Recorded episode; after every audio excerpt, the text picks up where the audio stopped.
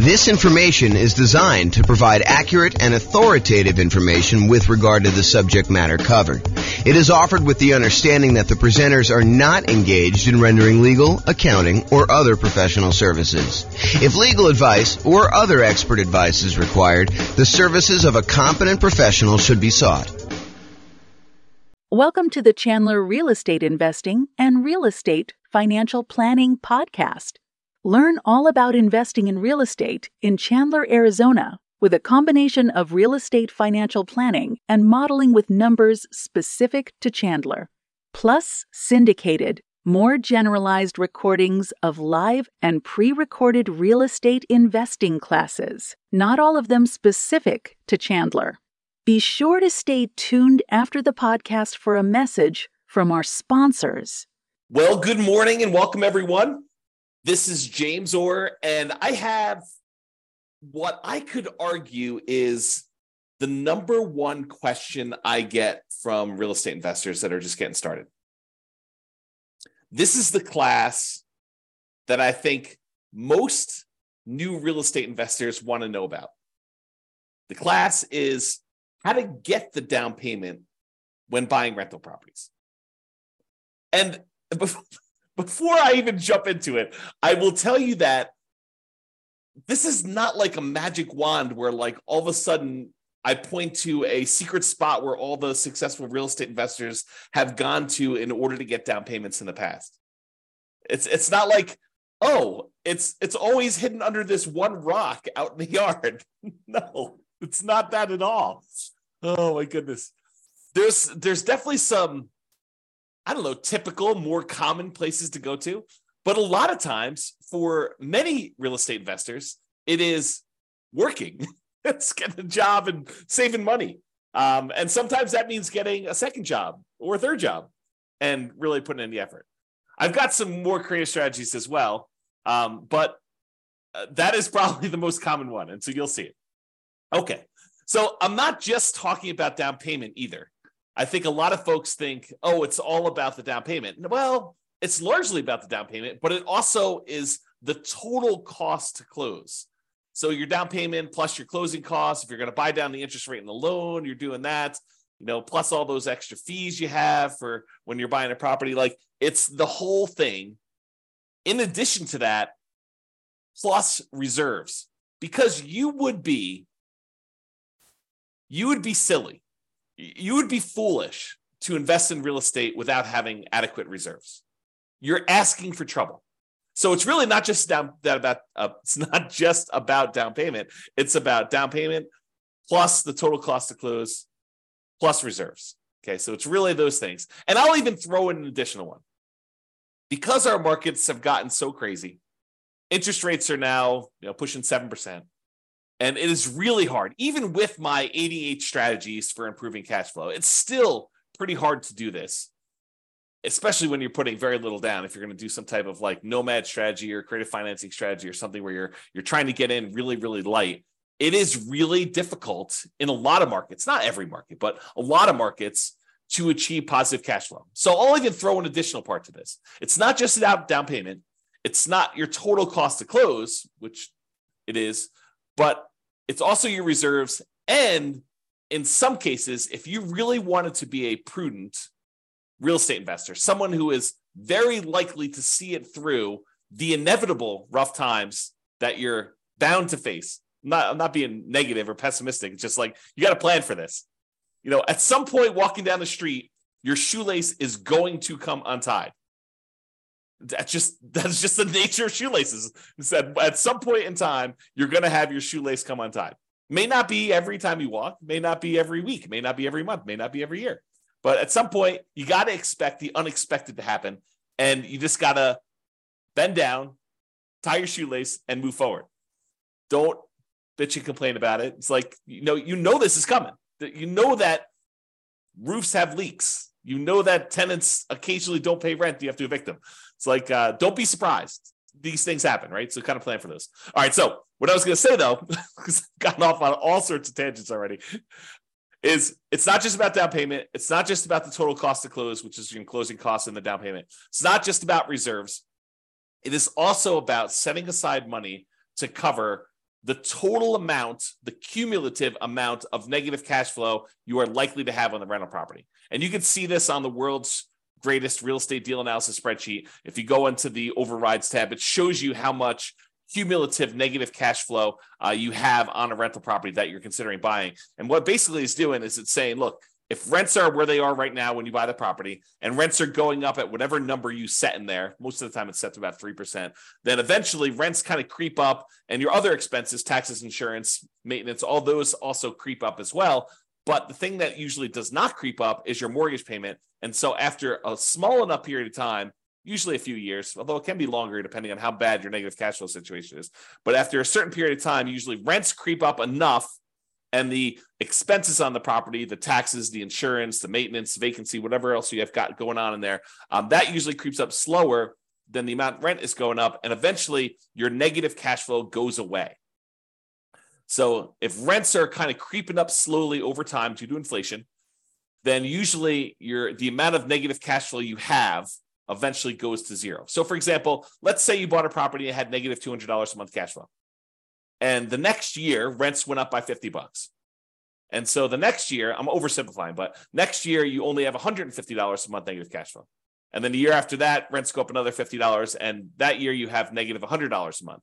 And the year after that, rents go up another $50 and you only have $50 negative cash flow. And then the year after that, you have break even cash flow because rents went up another $50. So you could actually sum up you know, $200 a month times 12 months, about $2,400. The next year, it's about $150 a month negative cash flow times 12 months, which is about $1,800. Plus the next year, it's about $100 times 12 months, which is about 1200 bucks. The next year, it's $50 a month negative times 12 months, which is 600 bucks. And you can go add all those together and you get whatever the number happens to be, five grandish or so. It's my guess, just based on, you know, doing some really, really, really rough math in my head. So if you were thinking about like saving up, where do you get this down payment from? It's not just down payment. It's the total cost to close, which includes your closing costs and your down payment, plus setting aside an adequate amount for reserves, you know, six months of reserves, 12 months of reserves, whatever you believe in. If you're doing you know, something really, really safe and secure, like a savings account, or if you're doing, I'm going to take this money or part of this money and invest in the stock market.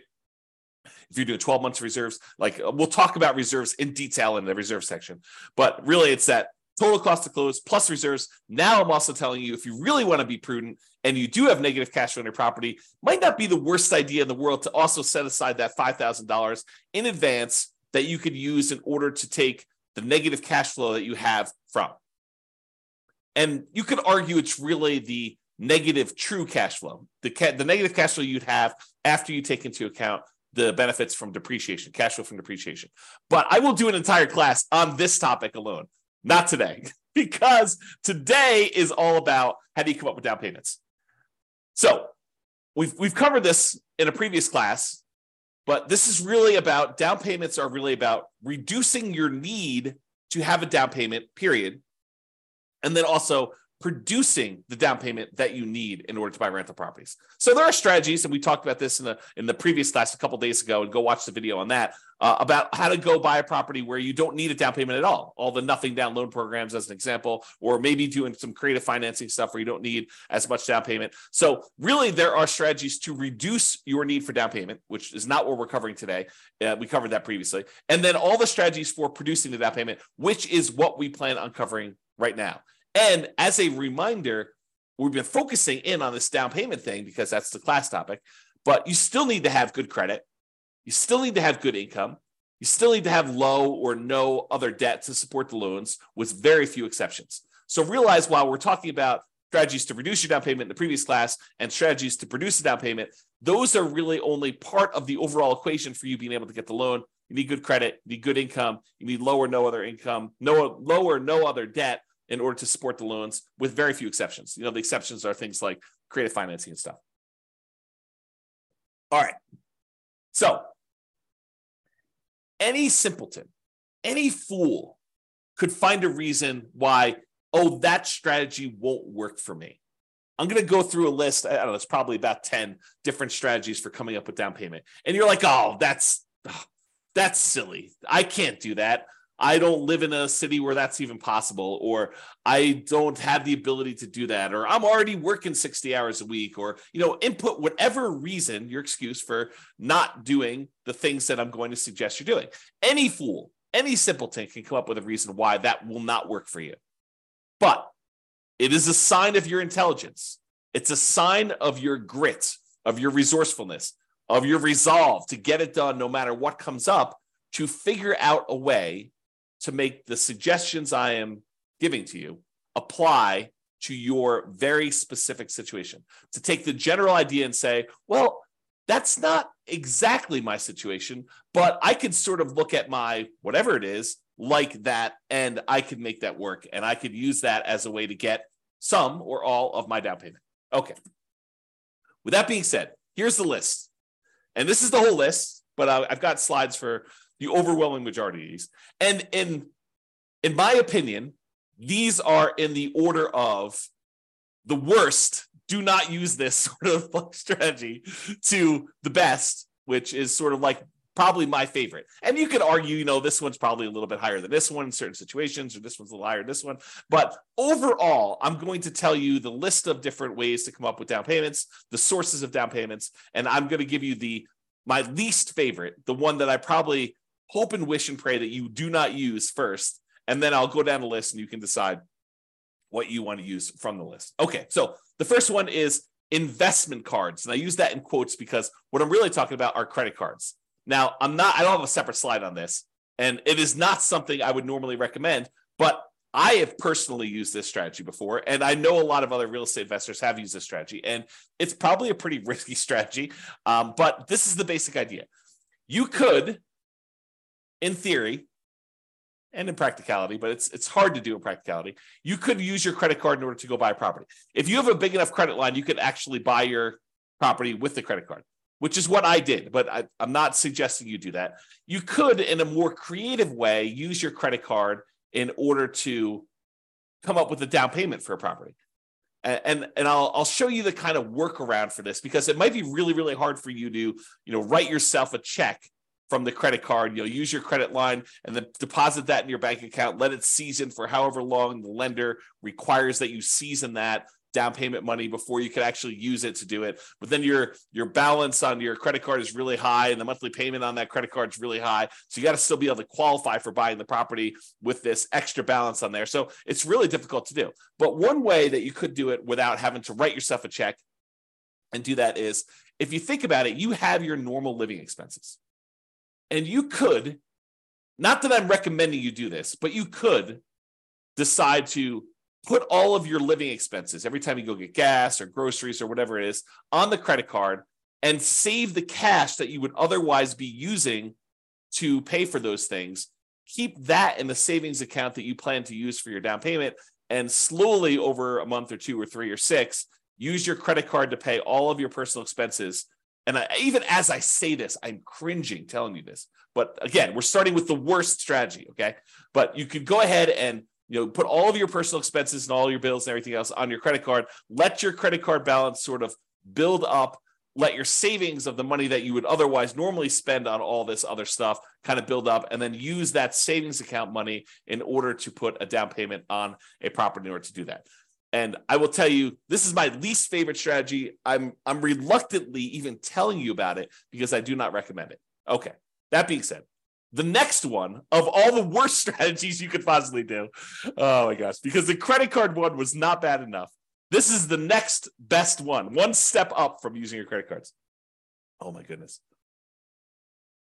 The next step up from using credit cards is if you have other rental properties and the tenants have given you security deposits, and in your state or your city, because there are probably laws for both, uh, you are allowed to do this because in some you are you are not allowed to do this. I'll, I'll give you an example here when we get to the slide. You could use the security deposits from your tenants to be able to go ahead and use that as a down payment to buy your next property. Again, not my favorite strategy. It is the second worst on the list, but in some really unusual cases, if you're short thousand dollars, two thousand dollars, ten thousand dollars, and you have that sitting in a security deposit account, and the deal of a lifetime comes along, and you have other reserves that are much more painful for you to get at. There's a whole bunch of like caveats I'm adding to this, right? Right. I'm trying to paint a, a situation where I could sort of, in my mind, justify doing this. I personally have never done this, uh, but you could go ahead and justify. I've done the credit card one, but you, I've not done the security deposit one. But you could justify taking some security deposits and utilizing that as down payments.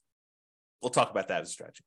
The next worst one, like slightly less worse than the security deposits and better than investment credit cards, um, is maintenance reserves. So as you own a bunch of rental properties, you should be setting aside money for maintenance on the properties. You know it's coming. We talked about this at the beginning.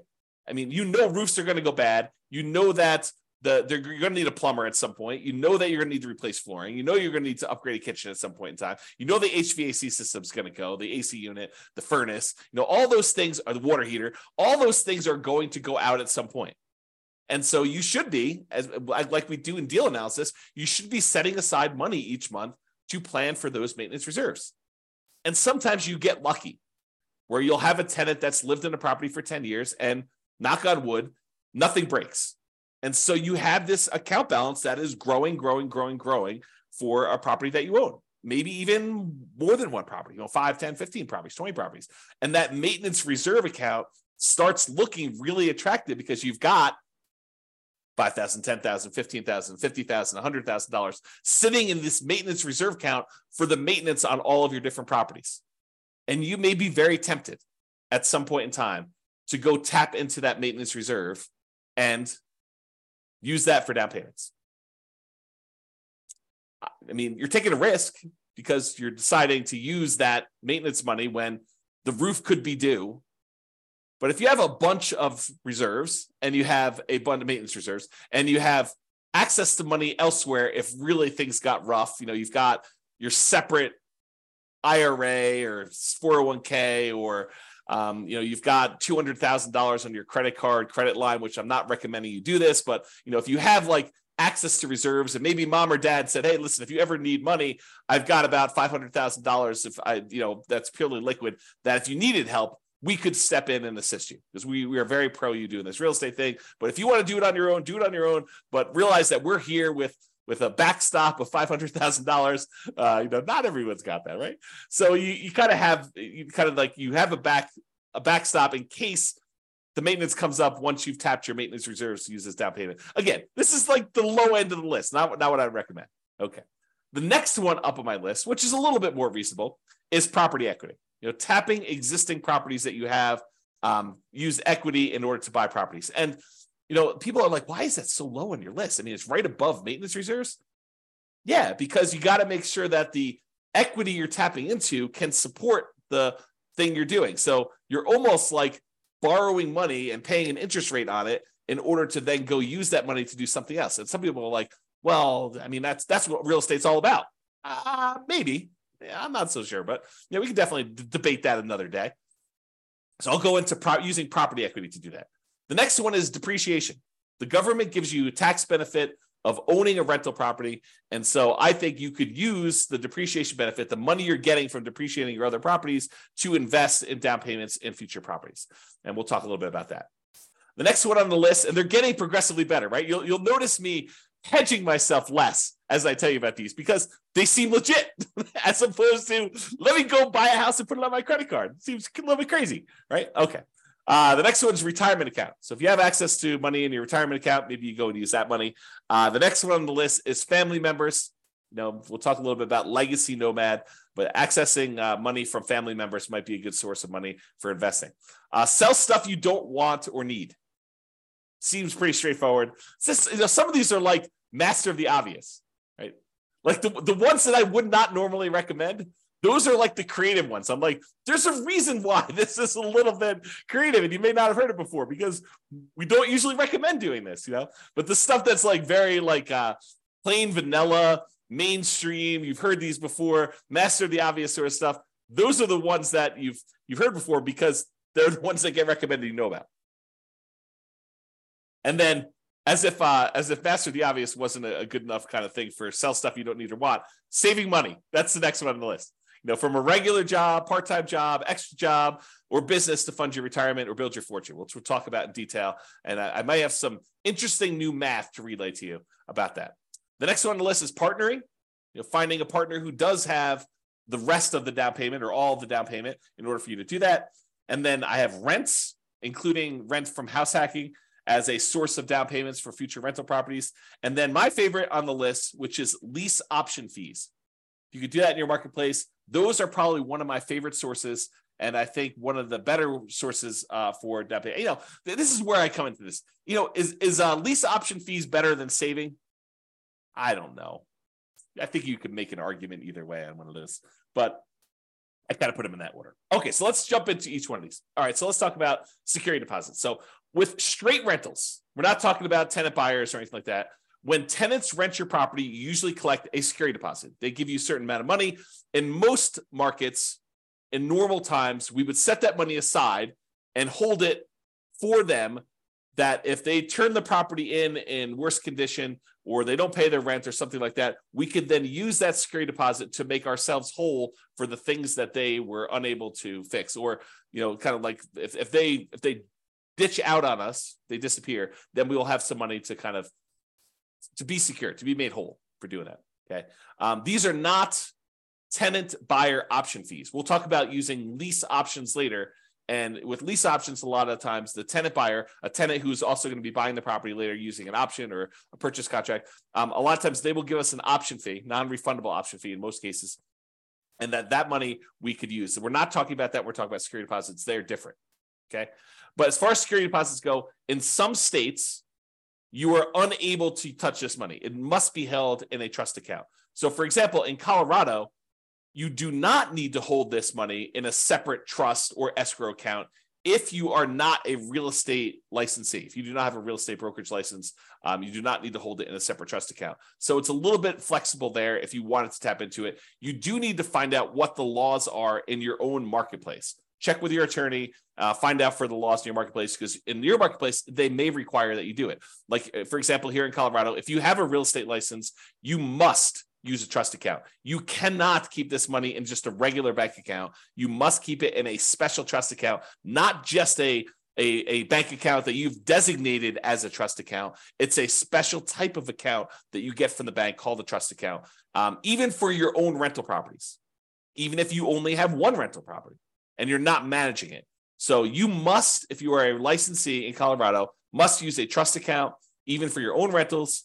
And even if it's only one rental, and if you're managing other people's rentals, you definitely need to use trust account. And honestly, if you're collecting any type of upfront money in any other business and you happen to have a real estate license in Colorado, you are supposed to keep that money in a trust account. So if you are a contractor and you're doing any type of contractor work and someone gives you money for buying materials or whatever else you're doing, you're supposed to actually keep that money in a trust account because your license actually requires that you do, even if it's not for your real estate business.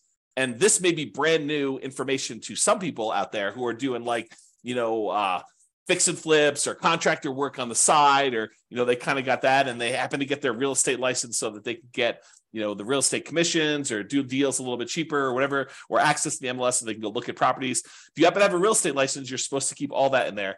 Uh, so go talk to your attorney and uh, verify that for you. Okay. Okay. So you could use these security deposits that the tenant gives you uh, temporarily for down payments. You know, in theory, if you think about this, uh, and, and these these rules vary a little bit market to market, but in Colorado, I'm, I'm pretty sure you have to return the security deposit within 60 days. I don't do my own property management. So if you're wondering why doesn't James know this, I don't do my own property management. I hire a company to do it. But uh, my understanding is that you need to return the security deposit within 60 days. So if you think about it, the tenant gives you 60 days notice, 60 days before their lease expires, that they're not planning on renewing their lease. So you start marketing the property 60 days before their lease expires. Ideally, you find a tenant to replace them in the 60 day period before their lease expires that they will then the new tenant will then go into the property you know within a day or two of them actually exiting the property on their lease okay so in theory the new tenant should give you a security deposit before the old tenant even leaves so if you think about it in most cases, you won't ever be without a security deposit. Right? Because the, the new tenant is giving you a security deposit before the old tenant even leaves. And then when the old tenant leaves, you have 60 days to like give them their security deposit back minus whatever expenses that they had on the property that was damages on the property or things like that. Okay. So you should not have a period of time if you're doing property management correctly, starting way early, getting notice early, putting the tenant in there, and then doing the work that you're supposed to in order to get the tenant out. You shouldn't have a period where you don't have a, a security deposit. So you could, in theory, use this money for down payments and without having a lot of risk. But I do think it's not prudent for you to use security deposits. That's why it's the lowest on the list. Well, second lowest on the list of credit cards um, for doing this. Okay. You still need to be able to return the security deposit when the tenant moves out. Make sure you have a plan to replace that. It's kind of one of my notes here. And if you're hiring a property manager, if you're not doing property management yourself, they will likely be holding the security deposits. And so this option will not be available to you at all because they're the ones holding the security deposit. You're not going to be able to tap into it. Okay, so we covered security deposits. Let's talk about maintenance reserves. We recommend you set aside money for maintenance on your rental properties. This should be obvious. I mean, we talk about it during deal analysis, we talk about it during capital expense class, you know, all these different times we talk about having maintenance money set aside for your rental property. You should be saving this money in some type of account, letting it accumulate so that when you do have maintenance issues come up, you have the money to go in there and use that. But you could temporarily use this money as down payments. You know, You've been saving up down payments using traditional savings, and you're very close. But the deal that you really, really want just came on the market, and you're five thousand dollars short. And you have, you know, fifty thousand dollars in credit line in your credit card, and maybe hundred thousand dollars in your retirement account. So you have money elsewhere that you could use, but it's painful money to get at. And you've got this money sitting in your maintenance account that is not being used, you could temporarily, I think, tap into the maintenance money that you've set aside, knowing full well that if a real maintenance issue came by, you have your credit card, you have your retirement accounts, you could ask mom and dad, like you have some other sources, but this is a way for you to, for a very brief period of time, this you should not live in a state where your maintenance reserve is zero because you're constantly spending it on down payments. But you could temporarily do that, in my opinion. You decide whatever's right for you. Um, you still need that money set aside for repairs. Another reason why new construction, lower repair need properties because everything is brand new, everything's at the beginning of their life cycle, might be slightly better, especially for nomads early on, because you're less likely to need that repair money and you can get your reserves and your maintenance reserves kind of can build up over time. So this is sort of like a, a plus in the column of buying new construction properties, as an example. All right, so that's maintenance reserves. Property equity. Oh, I just made a mess. Whoops. Let me get tissue here and wipe up the water I just spilled on my desk. Okay. There we go. Property equity. If you have other rental properties, or other properties in general, but rental properties, I think is, is a pretty common one. If you have other properties and you have equity in those properties, you could do a cash out refinance to pull money out to then use for down payments on future properties. And the general rule is, and these can change, so check with your lender. Don't say, James told me it's 20%, so I want the 20% deal James told me about. No, your lender sets the rules. These rules can change over time. Okay, so the general rule is you need to have more than 20% equity for owner occupant properties, for properties that you're living in, in order to be able to do a cash out refinance. So if you don't have at least 26%, you know, probably like 1% for some closing costs, you know, the, the fee for doing the, the cash out refi and 5% to basically pull out, you know, you may not want to even bother. Are, are you going to do a cash out refinance for 1% of the property? Probably not. You can do a cash out refinance for 2%. I mean, even 5% seems a little bit low. But you start building up some significant equities in properties, you know, you owe 50% loan to value and you can go all the way up to 80%. That seems pretty significant where you might want to tap into that to be able to do it. So for owner occupant properties, you can go you could borrow up to 80% loan to value. You have to have greater than 20% equity if you think about it that way. Or for investment properties, when you're doing cash out refinances, usually it is up to 75% loan to value with 25% of equity. So uh, you can borrow up to 75% of the value of the property. So if you already owe 50%, you're going to do a cash out refinance, you could borrow between 50 and 75. You, a lot of times you're redoing the whole loan unless you do a HELOC, but you'll access that money by doing it. Now realize if you're borrowing, especially when you're borrowing smaller and smaller amounts. um, the cost to access this money could be very high compared to the amount of money you're getting out. And I'll, I'll try to give you an example of this. So imagine for a minute that you have an owner occupant property, property that you're living in, and you have you have um let's use actual numbers. So it's a hundred thousand dollar property. Try to make the math easy for you, and you owe seventy five thousand dollars on it now. Okay, so you owe seventy five thousand dollars on a property that's worth a hundred. You could technically do a cash out refinance and get up to eighty percent loan to value, which means you could borrow up to eighty percent. So there's about five thousand dollars of equity that you could tap into. But what does it cost you in order to access that five thousand dollars? Well, you'd have to refinance the entire loan. You know, the $75,000 loan would go away and you'd get a new $80,000 loan. Well, what, what, might it cost you to do an $80,000 refinance? You know, maybe a point. You know, it, it could be, you know, flat fees. It could be, you know, uh, 800 bucks, 1200 bucks, 1500 bucks, depending on which lender you're using. But a lot of times the lenders will say, you know, the rate for doing this, this loan um, is whatever it is, 7.5% for cash out refinance because the rates are usually a little higher, but it might be 70, 7.5% interest rate if you pay a point. If you choose not to pay a point, it could be 7.875 or 7.625. You know, it could be a slightly higher interest rate if you choose not to pay a point. But what is a point? How much does a point cost? Well, a point is 1% of the loan amount. And so if you're doing an $80,000 loan, one point of that, if my math is right, 10% would be $8,000. So one point would be $800. So it might cost you $800 to do a loan to get $5,000 out. And you're not even getting the $5,000 because that $800 needs to come from that. So you now just paid $800 to get $4,200. As a percentage, 800 in expenses to get at $4,200 is really high. I don't know exactly what that is, but it's probably what is that? Uh, eight times five is four thousand. So that's probably in the um, that's probably in the a uh, little less than twenty percent range. So you're paying a twenty percent fee in order to get access to that money, which is why I think you need to have a larger amount of equity to make this worthwhile. Okay, talk to your lender; they can walk you through that math. All right. Now, this works best, this strategy of, of, hitting property equity works best in markets appreciating much faster than our typical 3% per year that we like to use when we model stuff. Okay. So if you're in a market that's fastly appreciating, this could be a strategy that you will look to more often than not.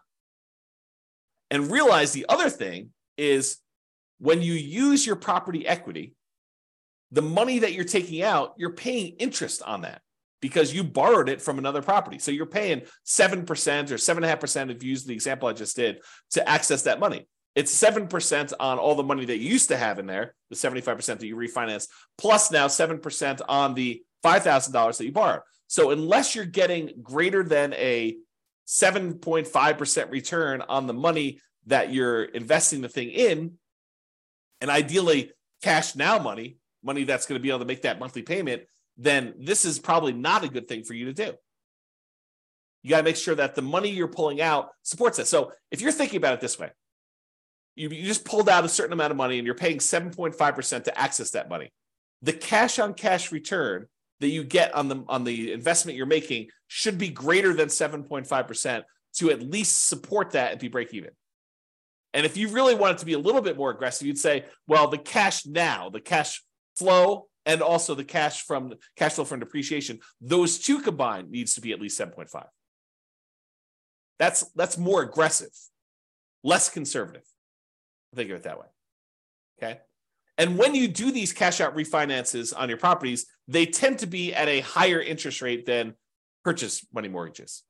They tend to penalize you a little tiny bit on the interest rate when you do cash out refinances. So it tends to be a little bit higher. So if you actually had a really good loan because you bought the property a couple of years ago, let's say you have you know 75% loan to value and it was at 4%.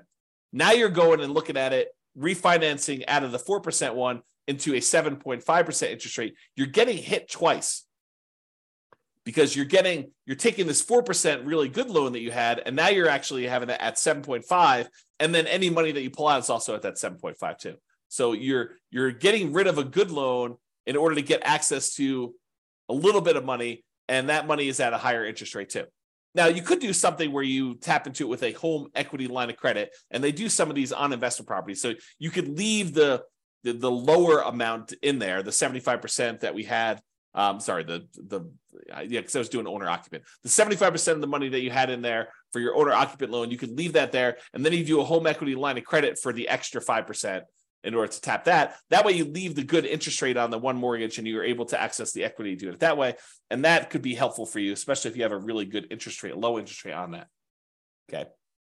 Now, I don't usually recommend this strategy if you have a tenant buyer in the property and you are using like a lease option exit, like a lease option or lease purchase to kind of get out of the property, because that equity is sort of spoken for especially if you've gotten a non-refundable option fee and part of that is actually being used somewhere else.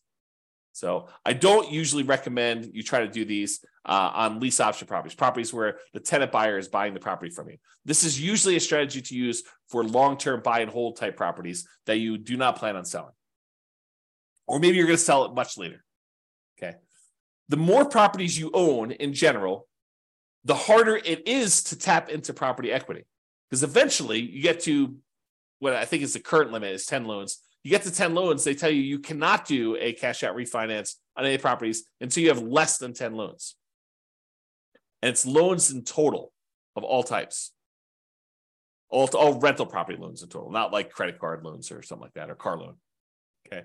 So the more properties you own, the harder it is to tap into. So in theory, you think to yourself, oh, the more properties I have, the more equity I will have to tap into. But really, you get to a practical limit where once you get beyond 10, they're like, no, you can't be moving equity around like that. You can't be doing these refis. And that rule may change. That's a lender rule. Or maybe you find a lender where they don't they don't have that rule. It's a possible there.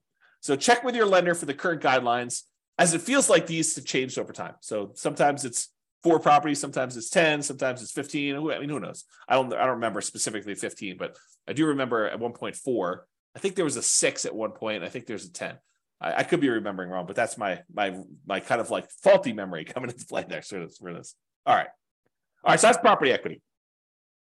Refinancing properties. So in some rare cases, interest rates declining with a portfolio of rental properties will make you want to do what's called a rate and term refi rather than doing a cash out refi where you try to pull money out. Sometimes you like you bought properties at seven, like in today's marketplace, and then five years from now, maybe rates are back down to four.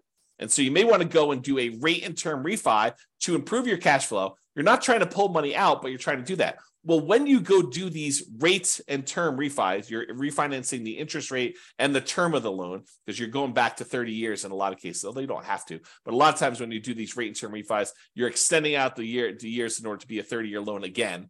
And so the monthly payment usually goes down a lot because the rate went down. And also you're extending the term. It used to be you borrowed, you know, the full amount of the purchase price over 30 years. And now you've got, you know, two thirds or or three fourths of the original loan balance um, that you are now spreading out over that same 30 year period that you got originally. So the, the monthly payment comes down a lot. But when you do these rate and term refis, you can usually pull out, and it may vary depending on the lender and when you do these because it may change over time, but you can usually pull out about $2,000 per property and it not be considered a cash out refinance. So Usually, if you pull money out of a property, it's considered cash out refinance. You get hit with that penalty to the interest rate, um, and you're limited by that loan to value number there. But if you go in there and you say, "Look, I want to do a rate and term refi," and they allow you to be not perfect, they allow you to say, "Well, I'm going to refi," and you can go two thousand dollars over the amount that you owed previously. So you could pull two that you could actually receive two thousand dollars at closing a rate and term refi, and it not be considered a cash out refinance. So if you've got 10 properties and you're refining all of them at the same time, then you might be able to go pull out, you know, $20,000, which could help get you partially in the way there for down payment. All right. Again, this is an uncommon situation, but I want you to be aware, especially since we're in a high interest rate environment now, and many years from now, not six months from now, probably, but you know, five years from now, we may see interest rates decline back to be 4%. Who knows? I mean, they could go up higher from here. Um, no one really knows. But if they do come down, realize, remember, James told me that when I do this rate and term refi, I should talk to my lender about pulling a little bit of cash out, not a cash out refinance, but a rate and term refi where I have a little bit of money coming back to me at closing. All right, that's refinancing rental properties. All right, let's talk about borrowing money for down payments. It could be tricky to get a lender to go along with this if it's a loan as compared to a gift. Okay. But you could go and you could borrow money for a down payment from some source. Okay. Making the house pay enough to cover the payment on the borrowing money. So we talked about this when I told you you got to make sure that the money that you're using, the money that you borrowed to invest in something else, make sure that pays enough so that you can pay the debt on the old property. And when you do your deal analysis, it's going to say you've got a whatever it is, 5% cash on cash return. Realize if you borrowed that money from somewhere, that you may not really have a 5% cash on cash return. If you look at your overall picture, you may have just got a 0% net return because the money that you're getting a return on now needs to go and pay the other properties extra payment that you've increased. So just realize that. Um, so, in some ways, you could structure deals where you have interest accruing. So, for example, you go to an individual who wants to loan you money and you tell them, oh, look, I'll pay you whatever it is, 7% return on your money to borrow this money from you. However, I want the interest to accrue and I will pay you in full, plus all the interest that is due, plus compounding interest. I will pay that to you in full in five years. So right now, you don't have any monthly payment going on for that loan, but that balance on that loan is increasing. Now, why would a person who is loaning you the money be willing to say, okay, we'll let the interest accrue? Well, one example could be is if they have a retirement account where they don't they're not seeing the monthly payment anyway. It's not like they get the payment and they can go spend that. The money is just the balance in their account is just growing even if the monthly payment is going in there. So, does it make that much of a difference for them if the money comes in monthly or if it comes in after five years in this one big chunk or they get paid back in full? And for a lot of folks, it doesn't matter. Some of them it will, but a lot of folks, it doesn't matter, especially if it's in some type of retirement account if you're talking about money outside of retirement account, they're trying to use that money to live on. You know, grandma is loaning you $100,000 because she wants the income from that in order to be able to support herself and, and pay for living expenses. She's going to want monthly payments. She's not going to want that interest to accrue. Uh, we do have a whole separate class, which I'll put in the, the bonus section of the coaching platform on self-directed 401ks and self-directed IRAs, um, where we talk about this strategy, I believe, in there. So you can go check out that if you're interested in that. This is a bonus. It's not normally part of uh, this material. So I'll put it in there for now. Um, and then I talked about this before. For cash out refinance, does cash flow from either the new property or at least the old property cover the new debt? Because we're talking about borrowing money in order to go buy something else. We need to talk about that there. Um, and there, there's probably an entirely separate program coming for should I sell or refi my property? It's probably a, a, totally independent, completely different from this coaching program on how to uh, buy rental properties in the next 90 days when prices are high and interest rates are high and rents are lagging. A entirely separate coaching program on should I sell or refi my rental property. That is probably coming, maybe right after this one.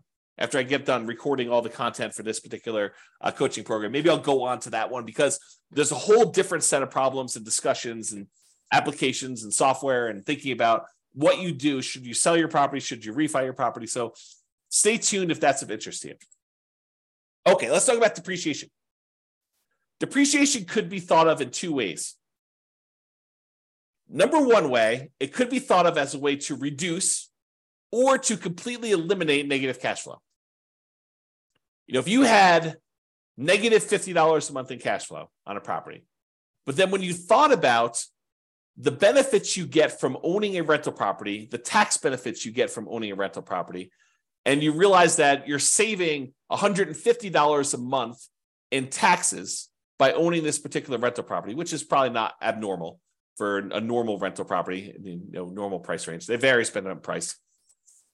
But if you think about it, you're getting $150 benefit back in your taxes, that if you wanted to, you could go down to your job and say, hey, uh, change my exemptions so that you're taking less out of my paycheck because at the end of the year, I know I'm getting this amount back on my tax return because I'm getting this depreciation benefit on my rental properties. They would then go and adjust your exemptions, which means that they would take less out of your taxes at work. Which means that you'd get more from your paychecks, whatever that is, weekly or biweekly or monthly, um, which means that you would actually see cash flow, improved money in your bank account by not having to pay those taxes each pay period. So what you thought was a negative $50 a month by owning the, the rental property, when you combine that negative $50 a month from the cash flow portion of it with an extra $150 positive from the cash flow from depreciation, now you're net together positive $100 a month. When you combine cash flow and the cash flow from depreciation, we call that true cash flow because it takes into account the tax benefits as well. And with that, you are positive 100. So depreciation could reduce in this case or completely eliminate negative cash flow. If you had $150 a month of negative cash flow and you got $150 in cash flow from depreciation, those offset. That is now completely eliminated. If you have $300 a month in negative cash flow and you have $150 in cash flow from depreciation, well, it offsets 150 of that 300 and you're left with still $150 negative. So you've reduced it. Okay. This tends to be how I usually talk about it for deal analysis, especially for nomads. And when you're living in the property as an owner occupant, you do not get depreciation. Depreciation is only on rental properties. But when you convert a property that you are living to into an investment property, then you get to take depreciation on that, and that starts. So it doesn't count while you're living in the property, unless you've got roommates. Your roommates are paying you, and then go talk to your tax advisor about how you can offset some of that with depreciation, not all of it. But this tends to be how I discuss this when I talk about deal analysis, especially for nomads. However, it could be a totally different strategy. You could think of this in a totally different way. Instead of taking that $150 a month you are getting from cash flow from depreciation, you could say, hey, I'm not thinking of that as offsetting or improving on my cash flow. What I'm thinking about that is at the end of the year, I'm going to get $150 times eight, times 12 months or $1,800 if my math is right I'm going to get $1,800 at the end of the year, which I could think of as forced savings toward my down payment on my next property. Right? Instead of thinking of it as monthly to offset cash flow, or improve cash flow, you could actually think of it as a forced savings account, which at the end of the year, you get that amount back that you can then use to do down payment. So if you've got five rentals and you're getting $1,800 per rental to do that, um, if my math is right, that's like nine grand. So you can think of that as getting nine grand back at the end of the year that you could then use as down payments to purchase something else. Okay. Um, so yeah, think about it that way.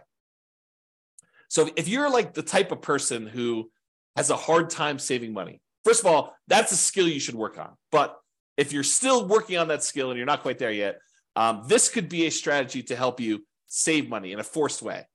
Um, you could you could use it as a at the end of the year I collect this big chunk of depreciation as a rebate on your taxes rather than the cash flow monthly to do that. Okay. All right, I think I covered this already. You don't get depreciation on a property unless it is a rental property. You cannot do this on your owner occupant. And I did talk about talk to your tax advisor if you're getting uh, roommates while you're living in a property. Oh, I will make one other note here because it is time sensitive. So, depending on when you're listening to this, this may no longer apply to you. But as of right now, uh, this is um, March 15th of 2023. As of right now, this year, you can get what's called bonus depreciation. And I'll give you the briefest of explanations because we're talking about depreciation, but I need to do a whole separate class on this. So the idea is this um, typically, when you get depreciation on a rental property, they take the value of the property, not the land. They exclude the land completely. But they take the value of the buildings of the property um, and they de- depreciate that for residential property over 27 and a half years. So the amount of depreciation you get is static, it's fixed. Okay. They take the value of the buildings, they divide by 27 and a half, and that is the amount of depreciation you get over that time period. So 27 and a half years. However, the government allows you to do um, two different things right now. One thing is you can you can itemize through a uh, engineering study the different lifespans of different components of your property. So instead of taking the entire building and saying it's everything is one homogeneous mass and I'm going to take the depreciation over the entire 27 and a half years.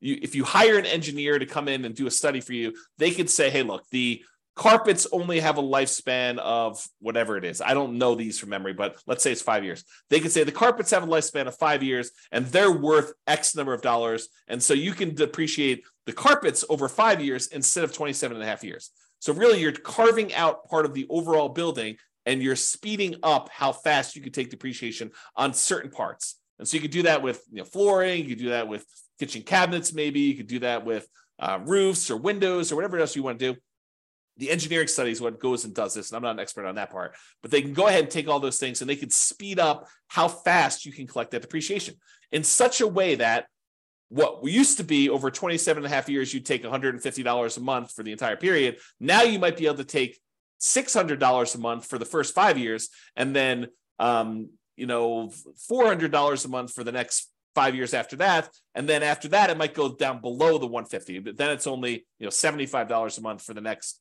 whatever that is. I, I can't do the math in my head, 17 and a half years, whatever it is. Okay. So what you do is you don't you don't change how much depreciation you get. You change when you can take it. You kind of move it up, you compress time, and you get a little bit there. So that's that's the idea of getting an engineering study and doing kind of like this. Um, I'm forgetting the term for it, but it's this accelerated depreciation. Maybe that's what it is. It's accelerated depreciation. There's a second type though as well. And my understanding is right now, temporarily in the tax code, um, this year you could take 80% of the bonus depreciation. So you can even compress time even more and get a certain amount of depreciation really far up front and get this significant amount this year as a bonus depreciation. So this year, my understanding is it's 80%. Next year, it's 60%. The year after that, it's 40%. The year after that, it's 20%. And then it goes back down to zero. And they may come back in and change the tax law. This, this, this has come back in to the tax law, gone out to, in different forms, slight variations of it. So this is coming, gone into the tax code over time. Um, it, it's, it seems to be an incentive they use in order to kind of stimulate the economy. But it's, it goes away. This is 80% in 2023, 60% in 2024, um, 40% in 2025, 20% in 2026 and then zero in 2027. I think that's the math. You can go check with your tax advisor to understand this, but you can get this bonus depreciation and get a lot more depreciation benefit in year one as a bonus than it is over that period of time. That's my understanding. Again, as a layman, I'm not a tax professional. Um, this is not what I do for a living, but that's my understanding of how the bonus depreciation works. And it's for a limited time. So uh, if you buy properties this year, you get the 80% bonus. If you buy it next year, you can only get a 60%. If you only get a 40%, you only get 20%, you only get zero. Um, but you can still do that um, accelerated depreciation thing where you hire the engineering study. Um, that that still exists. That's not going away, as far as I know. Um, so anyway, that's the kind of brief talk on depreciation. Go seek out more information if that's something that's interesting to you. Talk to your tax advisor. All right, retirement accounts.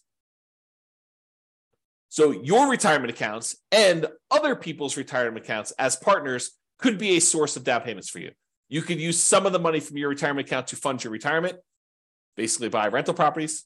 Uh, you could change asset classes from investing in stocks or bonds or CDs to real estate. Many cases, you will need to change your retirement account from a traditional brokerage held retirement account to a self directed retirement account in order to be able to use your own. Or if someone else is using their money, they would need to have probably a self directed IRA or self directed 401k or some other type of account like that in order to be able to invest in your deals, to be able to make um, a loan to you in order for you to invest that way. Okay. Um, so in some cases, it may even be worthwhile for you to pay the penalty to access the retirement accounts. Imagine you have just a ridiculously amazing investment property that you really need extra money in order to tap into. And the penalty for accessing your retirement accounts is, you know, 10%. So you'd have to overcome the hurdle of paying the 10% penalty plus whatever makes sense for you to get on the on the deal itself in order to do that. But in some cases, the real estate deals can be so good that it might be worthwhile doing that. Okay. All right, family members. And I have a little note in here about legacy nomad, but going to family members might be a source of down payments for some people. Not everyone has family that is willing to do this, but a lot of people do. Um, if you share your nomad vision or whatever investing strategy vision you have um, with your family, your parents, your grandparents, your kids, in some cases, um, it, uh, this is especially interesting if it's already known that your kids are going to have to support you in retirement. This may be a way for them to reduce the need for that support by helping you with a down payment to do the strategy. So imagine for a minute that you finally learned about this idea of doing this nomad strategy where you buy a property with little down payment, you move in there, you live there for a year, then at the end of the year, you convert that property to a rental and you repeat this process until you acquire enough rentals where you're able to do this. Well, if your kids know that they're going to need to support you in retirement anyway, and you come to them and say, look, I have uh, $10,000 in savings. I'm going to need $25,000 total in order to be able to buy this particular property, to move in, live there for a year, and then I plan on converting it to a rental property. And you explain to your kids, look, if you if you if you gift me $15,000 today, uh, maybe even put them on title. Talk to your attorney about whether this makes sense to put them on title or not. But you're going to go move into this property. You're going to live there for a year. You're then going to convert it to a rental. You're going to use the income that you produce from that rental property to help support you in retirement. And then when you pass on, they will inherit this rental property. They may say, that sounds like a pretty good deal. Here's $15,000 today. And hopefully, I won't have to support you as much in the future. That's the thought process. Okay. So if you're going to go and ask your family for this stuff, I'm going to read you a quote, which I think would make a difference in how you approach them and how you think about this. So here's the quote from William Hutch- Hutchison Murray Until one is committed, there is hesitancy, the chance to draw back, always ineffectiveness. Concerning all acts of initiative and creation, there is one elementary truth that ignorance of which kills countless ideas and splendid plans that moment, that the moment one definitely commits oneself, then providence moves too. All sorts of things occur to help one that would never otherwise have occurred. A whole stream of events issues from the decision, raising in one's favor all manner of unforeseen incidents and meetings and material assistance, which no man could have dreamed would have come his way. Whatever you can do or dream you can do, begin it Boldness has genius, power, and magic in it. Begin it now. So that's the end of the quote. So, in general, I think it's better if you're gonna if you're planning on going to Thanksgiving dinner and to talk to your family about this idea of maybe you might be willing to help me with my down payments or get involved in this real estate investing thing. If you don't show up unprepared, having done zero work, you know, if if you've been doing stuff for six months before Thanksgiving dinner, going to see properties, saving money yourself, improving on your credit, learning how to manage properties, learning about the strategy, doing all the things that you are supposed to do as if they are going to say yes at the Thanksgiving table, even if they say no. But you doing the work, if you take action, if you commit and you do the things that you know you're supposed to do, I think someone who sees that you've been putting in effort for six months and doing all this work and doing the things that you're supposed to do at like a really high level, not half-assing it, but like you've really put in the stuff and you're really committed to doing this. I think there's a improved chance that they will go along with it. Okay. Uh, in general, it's better for you to contribute part of the down payment and ask for help making up the difference than it is for you to ask for the whole thing. In other words, don't ask your family for 100% of the down payment you should be saving and saying, look, my savings rate right now, I've increased it. It's now at $200 a month or $2,000 a month or whatever makes sense for you. Um, and so it'll take me this number of months. But you know, if you're willing to help, we can speed this thing up and I can get going right away. Speed is going to help us have improved results. You know, whatever you need to do. Show them you're committed. Share with them what you have done and ask them if they'd be willing to help you make up the difference if you need some help demonstrate the part-time job the education the research the effort all the things that you're doing in order to get yourself there. And you are planning on doing this whether they help or not.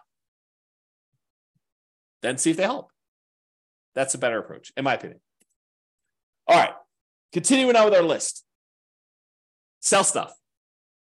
Use a garage sale a yard sale facebook marketplace craigslist get rid of the stuff that you don't need, get money for it, use that money in order to fund the purchases of your rental properties or whatever you're doing. An added benefit, especially if you're doing nomad, is any stuff you sell you don't need to move.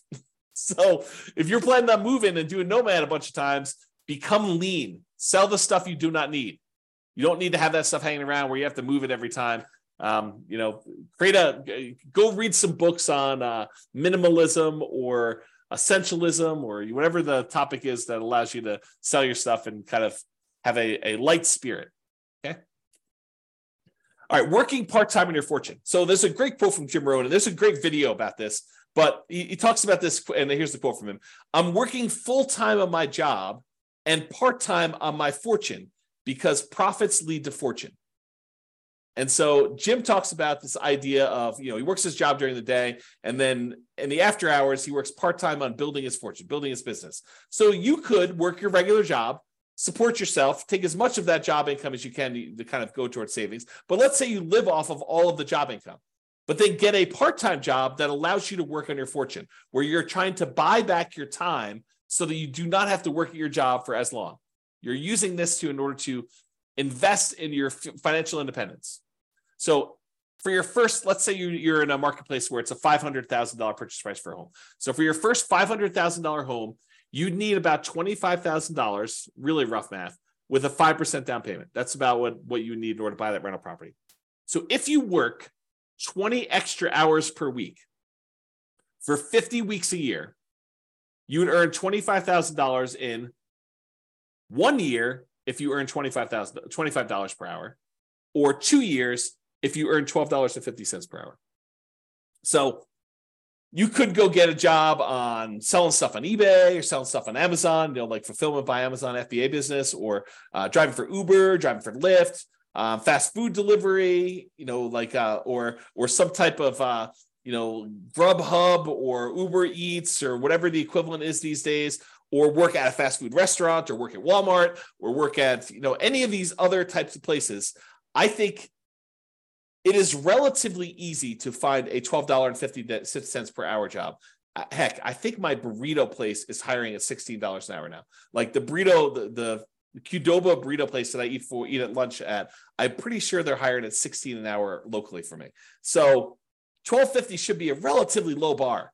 And with some tips, if you're willing to do like fast food or drive and, and do like Uber Eats or something like that, I bet you can get pretty close to 25 an hour. So if you're willing to work 20 extra hours a week towards your fortune, you know, imagine driving for Uber Eats. You listen to uh, real estate investing podcast episodes where I do this. So you're you're learning and you're you're working and, and these extra hours and you're putting in the extra time in order to provide better for your for your family and for yourself and to become financially independent early and not have to work your job that maybe you love or maybe you hate for quite as long. You know, if you work this 20 hours a week for 50 weeks a year to earn $25,000 in one year, you might be able to do it if you're earning $25 an hour in two years if you're earning 1250 an hour so it doesn't seem unreasonable. Or instead of doing 5% down if you do 3% down you'd only need $15000 for your first home. If you work 20 hours a week at $15 an hour you need to work 50 weeks to jumpstart your fortune. Okay so about a year to do that if you're doing 3% down. Or Maybe you're willing to go buy your first property as a nomad or house hacker um, in a rural area around where you live, and you just convert, um, you know, this extra labor to commute time. Maybe you need to commute a little bit longer, but you're willing to do that so you can get a nothing down USDA loan, as an example. Different strategies. Once you have your first house, you could use that house to fund future down payments. Or you can continue to work part time building your fortune. So you don't even need to do this for the entire time. If you do, it's great. I mean, it helps you get there. Um, but you could, as a totally different strategy, which we'll cover, um, you could decide to have the house, the first house you buy, contribute toward building your fortune. You could use that house as the source of future down payments, which I'll talk about. Okay. So, would you be willing to work 15 to 20 hours a week on your fortune if you knew your part time business would make more than your job income within a few years? It's a question you need to ask yourself. It's different for everybody. I, I used to include this chart in a class. I think it's in the um, I think it's in the class I used to teach when I t- used to talk about uh, the uh, fixer upper nomad class. But I, I had this chart where I, I figured out how much you were making for each rental property that you bought.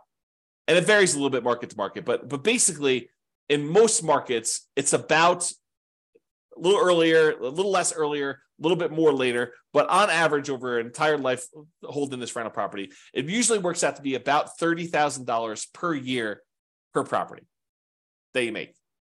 And a lot of folks, when they go and they want to do fix and flips, a lot of them have this threshold where they say, I want to make $30,000 per flip. Some people are willing to make a lot less, some people want to make a lot more. But I think I hear a number a lot, $30,000 per flip, as a reasonable number. So if you think about this, if you do a fix and flip and you're making $30,000, that's like trading dollars for hours. You're, you're doing labor in order to make that 30,000. Where you go buy a rental property, you make $30,000 per year per rental you own. Just by owning the rental property from appreciation and debt pay down and cash flow and the cash flow from depreciation, the overall return you're making is in excess of $30,000 over the life of that loan, uh, life of that property. Okay. So if you think about that, you'd rather own five, 10 rental properties where you're each making $30,000 a year than to have to do the labor of fixing and flipping every single year in order to earn each one a $30,000. Okay. So another note on this working part-time on your fortune, and that is house hacking is mathematically like a side hustle or a second job. If you think about it, if you decide to house hack, house hacking is where you um, take part of the property that you're living in, you rent it out. Like you rent out bedrooms as an example, or you buy a duplex, triplex, or fourplex, you rent out one of the other units where you're living in one of the units. Okay, that's house hacking. So if you think about house hacking, though, house hacking is like having a side hustle or second job because if you imagine you rent out a bedroom and you're collecting $600 a month for that bedroom or whatever rent is for a bedroom in your marketplace, you're getting $600 a month. That's like having a $600 a month job mathematically.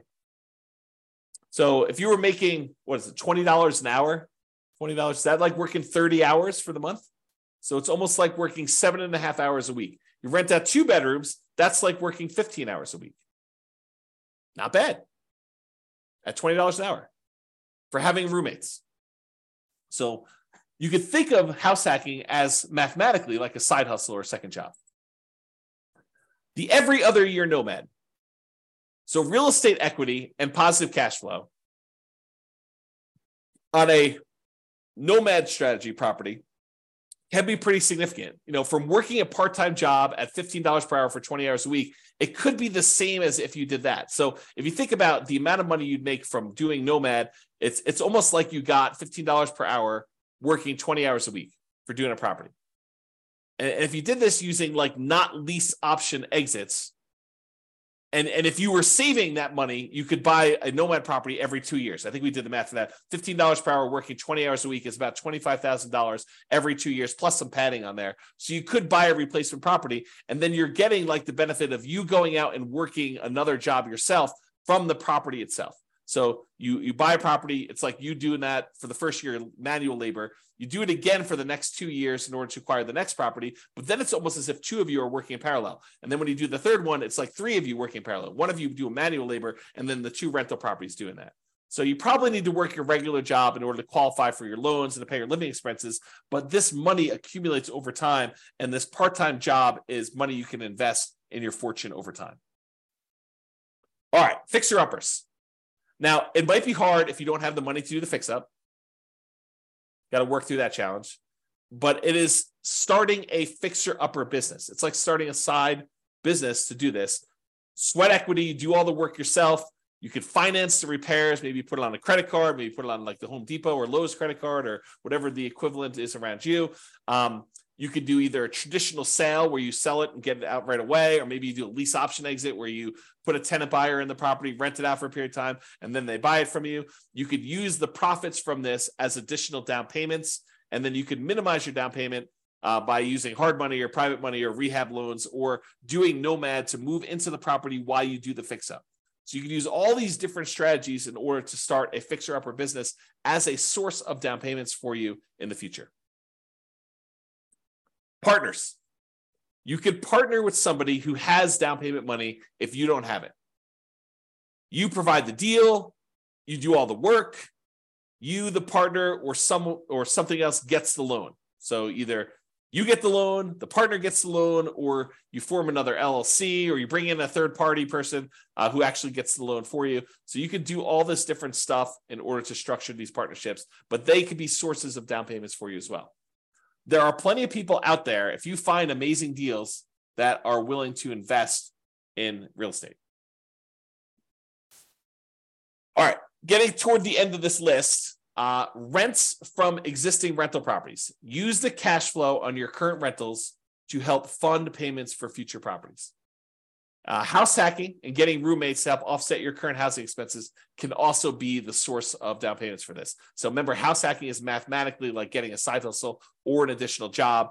Just use the money from any pro- anything you're house hacking with in your current property you're living in, plus any of the rents you've got coming in from any rental properties that contributes, raises your savings rate so that you can end up acquiring properties faster and faster over time. If you've seen me do a lot of this analysis, you'll notice a lot of times saving for the first property is the longest period of time.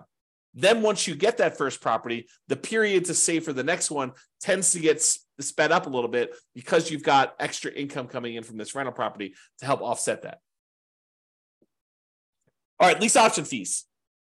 So this is like the pinnacle. This is the one that I think is probably the best. And I think we've hinted at this a little bit throughout today. But basically, if you find a person who wants to rent the property from you, but then the ability to buy it from you at some point in the future, what we might call a tenant buyer.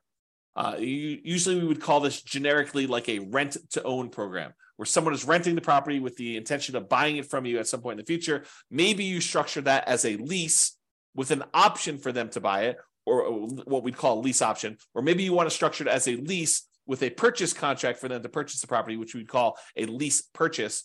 But the idea is that you find a tenant buyer, a tenant who's becoming going to become the buyer from you, to put into the property who lives there for six months, a year, two years, three years, five years, whatever time period it takes in order for them to be able to qualify and buy the property. You could structure these in such a way that they give you a non-refundable option fee, and it's completely negotiable. it Could be refundable, but in most cases, it's a non-refundable option fee for them to be able to buy the property. And it's also very negotiable as to how this applies. But in most cases, we would apply whatever option fee they give us toward them purchasing the property. So you're taking some money from them that counts as their down payments when they go to buy the property and then they're moving in, they're living in the property as a renter for a year or two or three. And then at some point in the future, they go get a traditional loan from a lender and they buy the property with traditional financing. They cash you out. They are now the owner. The amount of money they gave you as an option fee, it does apply to their purchase. You just got some of your profit up front early on. And then they're able to buy the property. You get the rest of your profit when they close. Okay. So if you think about this, if you're doing the nomad strategy or you're house hacking, and you're trying to buy a property, trying to go buy, you know, your next property, and you're they're requiring you put up five percent down. Well, if the property you're currently living in that you plan on converting to a rental, if you say, look, instead of converting this to a rental, I'm gonna I'm gonna try to find a tenant buyer who wants to ultimately rent this property and then eventually buy it from me. And I will say to them, look, I will allow you to rent to own this property, lease option, lease purchase, whatever makes sense. And I will allow you to do that, but I need a 5% non refundable option fee from you, which will count towards you purchasing the property when you go to buy it. But it's non refundable if you don't, your choice. Uh, I require a 5% non refundable option fee. Then, when they give you the option fee, you can use that option fee in order to use as a down payment to purchase your next property. So the option fee you received from the tenant buyer is the same money that you use as a down payment to purchase your next property. So basically, the previous house is funding the purchase of the next house. Does that make sense? Okay.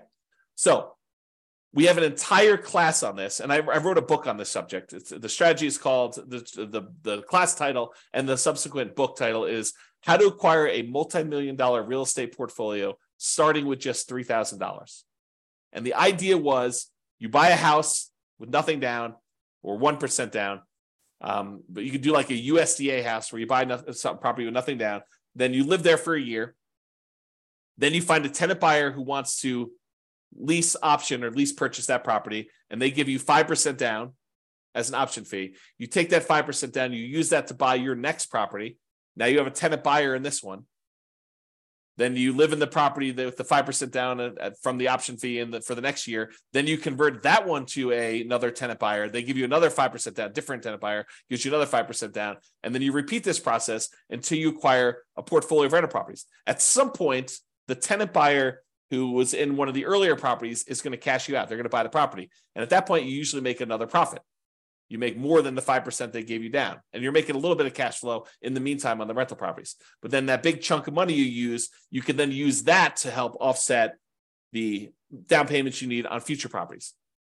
And eventually you get to the point where enough of these are popping and you've got enough extra money where you can then start buying, in addition to the ones that you're nomading into with 5% down using the option fees, you could buy additional 20% down or 25% down rentals at the same time. Because eventually some of these previous properties the tenant buyer decides to buy the property from you, and they do that. So there's an entire class on that. I'll put it in the bonus section. I think that's where I put it um, for you to go watch and to learn more about that particular strategy. Uh, if you can't find it, drop me an email. Okay, but that's the basic idea: is you use lease option fees in order to source the down payments. Now, you say to me, James, you know, I can't get a tenant buyer to give me five percent down. Okay, so maybe you need to save up 1% and get 4% from them. Well, I can't get them to give me any more than 3%. Okay. You need to do the work to save up the 2% and then get the tenant buyer when they can give you 3% and that'll supplement it. So you can't get the full 5%, then work around it. You know, do something else to provide part of the down payment yourself. Uh, in some cases, you're going to get more than you need. You're going to get 6%, 7%. It depends. Or hold out until you get 5%. You know, if, if they're like un, un if the person who comes to you says, look, I only have five thousand dollars. Okay, you're not qualified to buy this house. You know, you don't have to, the first person that comes along does not need to be the one that you do this with. You might need to market your property for a month or two months or three months or six months or whatever long it takes in order to find someone who has the amount of money that you can use in order to buy the next property. Okay, so just realize that that might work that way. Which leads me to my next my next thing, which is my second to last slide.